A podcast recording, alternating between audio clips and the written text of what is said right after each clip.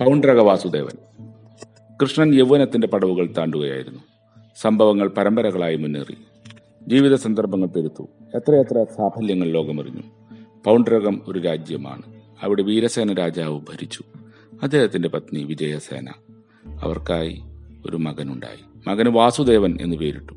ആ വിഷ്ണുഭക്തരായ ദമ്പതിമാർ. അക്കാലത്ത് കൃഷ്ണന്റെ കേളി കേട്ടിരുന്ന കാലവുമായിരുന്നു.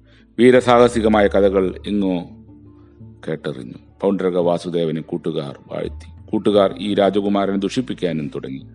സേവകന്മാർ ഇയാളെ കൃഷ്ണനേക്കാൾ വലിയവനാണെന്ന് വരെ പ്രകീർത്തിച്ചു. കൃഷ്ണനാണെന്ന് വരെ പറയുന്നു. എല്ലാ അലങ്കാരങ്ങളും അണിഞ്ഞ് കൃഷ്ണനായി തന്നെ നടക്കാനും അദ്ദേഹം തുടങ്ങി. ശ്രീവത്സത്തിനു പകരം പൊള്ളിച്ച് മറുകുണ്ടാക്കി. ഏതോ രത്നമെടുത്ത് കൗസ്തുഭം ഉണ്ടാക്കി ഇരുമ്പ് കൊണ്ട് കൗമോദകിയും മഞ്ഞപ്പട്ട് ചുറ്റി മയിൽപ്പീലി മുടി ചൂടി. അനുകരിച്ച് അവതാര കൃഷ്ണനാണെന്ന് സ്വയം വരുത്തി നടന്നു. കൃഷ്ണനായി മറ്റുള്ളവരെ അനുഗ്രഹിക്കാൻ വരെ തുനിഞ്ഞു. എന്തിന്? ദ്വാരകയിലേക്ക് ഒരു ദൂതനെ വരെ അയച്ചു. ഹേ കൃഷ്ണ! അങ്ങനെ പേര് സ്വീകരിച്ച എന്റെ പേര് കടമെടുത്ത ദ്വാരയിൽ ദ്വാരകയിൽ കഴിയുന്നവനെ കപടകൃഷ്ണനായി നടക്കുന്നവനെ എന്നാൽ ഒന്നറിഞ്ഞോളൂ ഒന്നുകിൽ ഇങ്ങു വന്ന് കീഴടങ്ങുക. അല്ലെങ്കിൽ ദ്വാരകയിലെത്തി ഞാൻ കീഴടക്കും.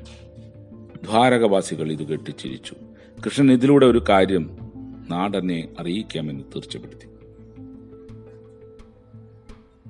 ദൂരേക്ക് കൃഷ്ണന്റെ സന്ദേശം എത്തി.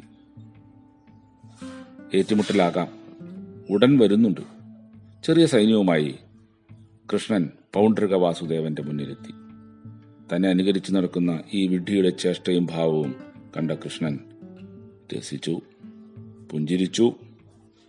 അത് കണ്ട് കോപിച്ച് പൗണ്ഡ്രിക വാസുദേവൻ ഹേ കപട കൃഷ്ണ നീ എന്താണ് ധരിച്ചിരിക്കുന്നത്? ഞാനൊരു നോട്ടം കൊണ്ട് നിന്നെ ഭസ്മമാക്കും. എന്റെ കയ്യിൽ ചക്രമേറ്റാൽ യദു യാദവ സംഘം ചിരിച്ചുല്ലസിച്ചു പുഞ്ചിരിയുമായി കൃഷ്ണൻ തന്റെ സുദർശനം ചൂണ്ടുവിരൽ ഉയർത്തിപ്പിടിച്ചു. അതിനെ മെല്ലെ മെല്ലെ ഇളക്കി വിട്ടു. അത് തിരിഞ്ഞു തിരിഞ്ഞ് പൗണ്ട്രിക വാസുദേവന്റെ തലയെറുത്തു അപ്പോഴും ചിരിഘോഷം മുഴങ്ങി. ദ്വാരകയോട് ആ നാടും അലിഞ്ഞു ചേർന്നു.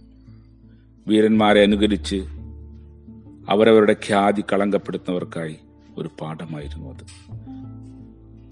കൃഷ്ണ കൃഷ്ണായനം പിന്നെയും ദൂരം താണ്ടേണ്ടിയിരിക്കുന്നു.